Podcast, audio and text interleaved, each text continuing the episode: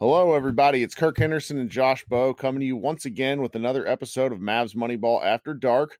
Finally, we come to you with a victory. The Mavs just beat the Toronto Raptors at home 110 to 102. And, uh, you know, it's a Saturday night here. And, you know, we're kind of getting to that point in the season. We've played, the Mavs have played 12 games. We're getting to that point in the season where the initial excitement about every game starts to peter just a little bit. You can see it in our Mavs Moneyball Slack channel. You can see it online. There's just a little bit of of okay, well, you know, if I have something else I'm going to do, I might do it on a Saturday night, and that might have been the case for both Josh and I. However, we both ended up watching the whole game in spite of ourselves. I uh, was having some drinks and then I stopped because I realized we needed the podcast, and here we are. So, uh, Josh, how you doing?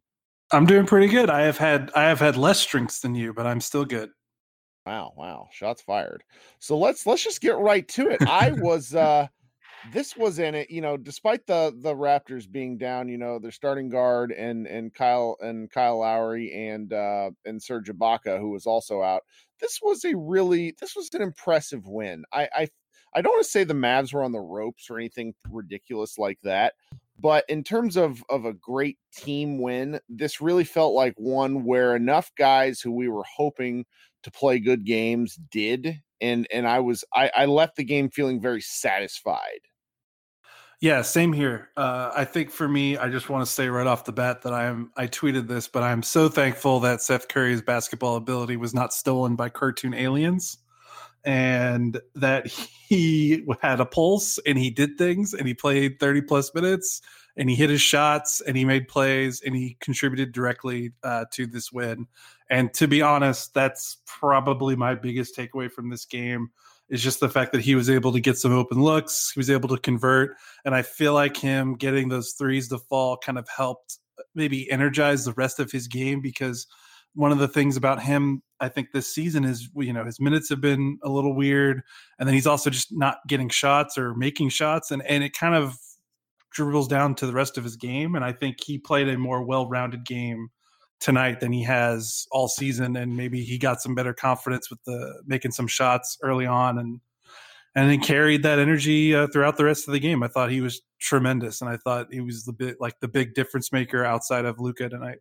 I got a great text from a mutual friend on Mavs Twitter. I'm not going to blow up a spot in terms of who it was, but he said, Guess what? Seth Curry played 33 minutes, had a great game, and didn't die of exhaustion. And that just murdered me because, you know, so far we've not really been able to figure out the Mavs minutes. I was really pleased to see uh, uh, Maxi Kleber, who through 12 games is probably the non Luka Doncic MVP of this team. He guards every t- when the Mavs give him a chance, he guards their best player and he tends to guard well. Tonight, he and Dorian Finney Smith guarded Pascal Siakam and forced Siakam, who is a legitimate MVP candidate, into a six of 24 shooting night. That is impossible I don't even know how they did it. You know, sometimes shots just aren't falling. We've seen it for Mavs players. I think there was a little bit of that for Siakam tonight. But, you know, enough can't be said about how Maxi Kleber played him on defense. I was really pleased to see Mavericks coach Rick Carlisle start Kleber. Uh, you know, I try not to get too persnickety about this because you know we're not coaches, but sometimes some of these things are so obvious after years of watching. It is not Dwight Powell's fault that he is not a good defender.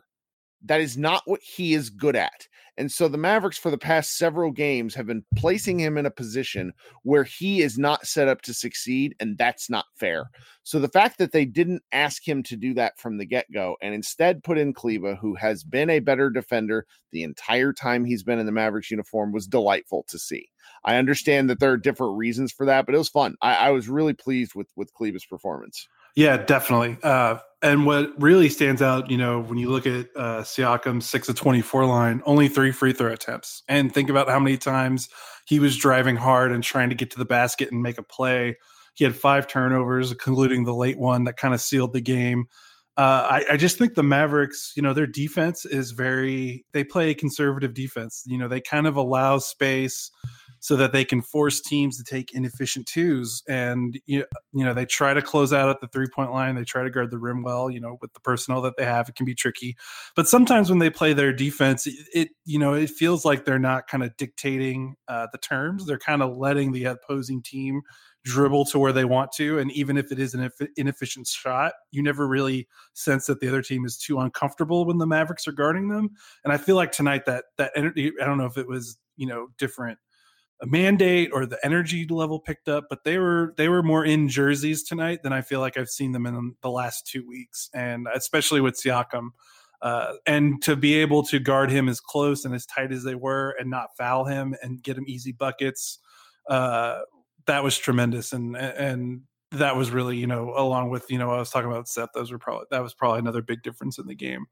Um, but uh, yeah, I mean, it was just a good, like you said, it was a good team win. You know, even without Kyle Lowry, Toronto's still an awesome team, and they were just able to kind of, you know, they didn't let the like like let the Raptors kind of run all over them, and uh, it just was a good win. It was a good feel good win, and and they just seem more energized uh, tonight. Sorry about that, guys. We had a little bit of technical difficulty in the form of a Windows based computer not working. I know this will shock those of you out there who know uh, anything about computers. So, Josh, before I I so rudely cut you off, uh, what were we talking about?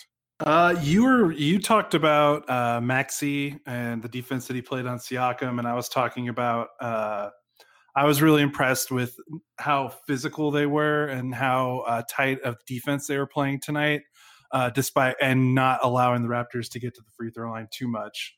Uh, Siakam only had three free throw attempts. Um, I'm sure they got a home home whistle from the refs that helps, but uh, it was just nice to see the Mavericks kind of not allow a team to kind of dribble to the spots that they wanted to dribble. Um, it obviously wasn't consistent for the full 48 minutes, but in terms of some of their better defensive performances of the season, this is I think this is definitely one of them. Yeah, yeah. I was also super pleased with the effort level from yes, Kristaps definitely. Porzingis. Um, Chris Kristaps played probably his best overall game in a Maverick victory this year. Uh, he had a career high 15 rebounds. Six of those came on offense. Like three of them might have been on one play. So, you know, you kind of just throw your hands up and laugh at that one. But it was it was nice to see him not the you know, I, I tend to really watch him when he's in the floor just because he's enormous. He's interesting.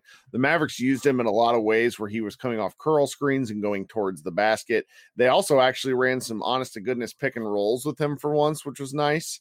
Uh, and I was I was pleased just with his with his game. I have a feeling with the kind of shots he's getting, he's gonna have he could he could have a, a, a 40 point game before Luka does with with kind of how the Mavericks are using him. I mean, he was one for seven from three tonight, and yet still had 20 points and 15 boards. I was I was really pleased with with just like the overall game. I I could do if I never have to see another Kristaps post up in my life, it might be too soon. He's just not been very good at them this season. Um, you know, I, I know that he's been talking about his strength and that sort of thing, but like it unless he is able to like quickly pivot into an open jumper, which he actually did in the second half tonight, I don't like when he posts up on a smaller guy. It doesn't work right now.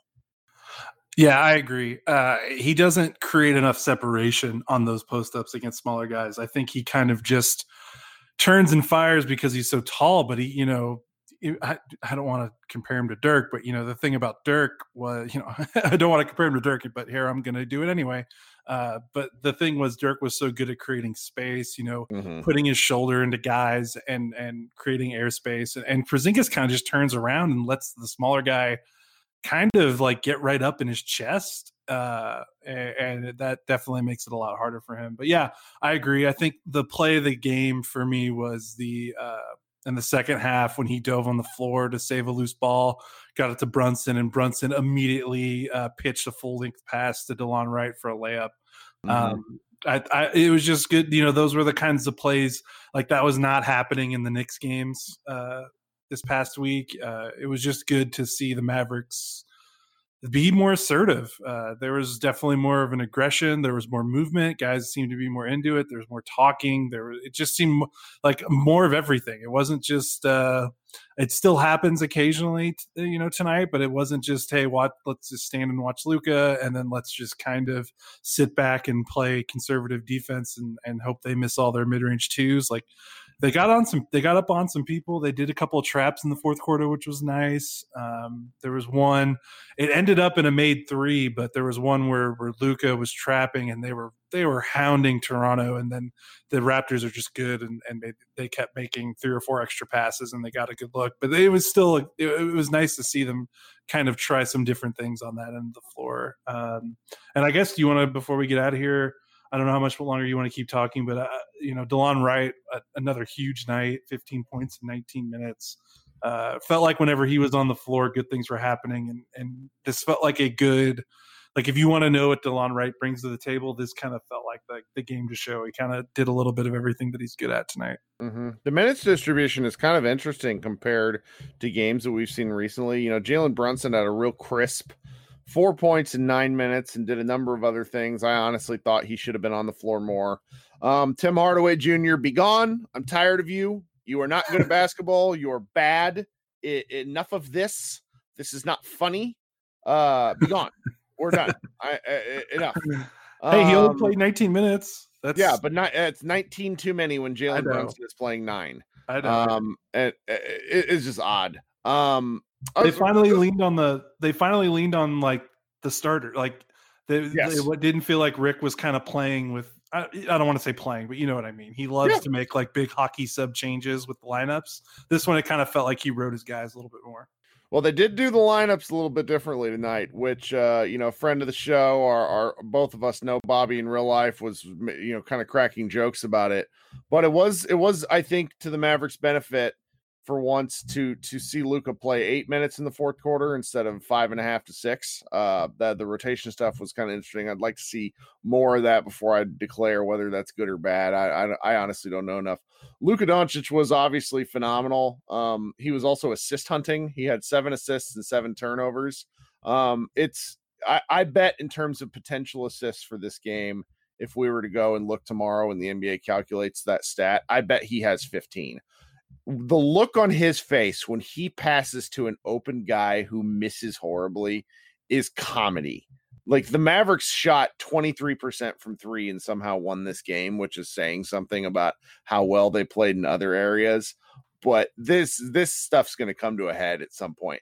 These guys have got to hit these shots. like this is I, you say that, but who are who besides Seth and KP? Like I mean, Dorian Finney Smith is a career 30% shooter from yeah. three. Tim Hardaway Jr. is a career like 33, 34, like 34% shooter. These, you know, Delon Wright is not a good shooter for his career. Like, I yeah. mean, you say they got to make these shots, but I mean, if that's not who they, they, someone's got to pop for a career season then. Well, and and I think that that may be what I'm I'm intending to say is that yeah. someone has to pop for a career season. I mean, that's Maxi so far. They could use another. Which it, and that's where we're at. And and you know, like you know, Finney Smith is shooting right at his career average, thirty percent, twenty nine point seven. So I suppose I can't get too frustrated. I would be interested to see if they can get Porzingis more corner looks. He's had yeah. one mm-hmm. um, that I can recall he's just a good shooter. It's it's just funny. It's something to keep an eye on. Like it really bothers me more in losses when I watch a guy like blow an open layup or blow a three from like one of Luka's incredible passes.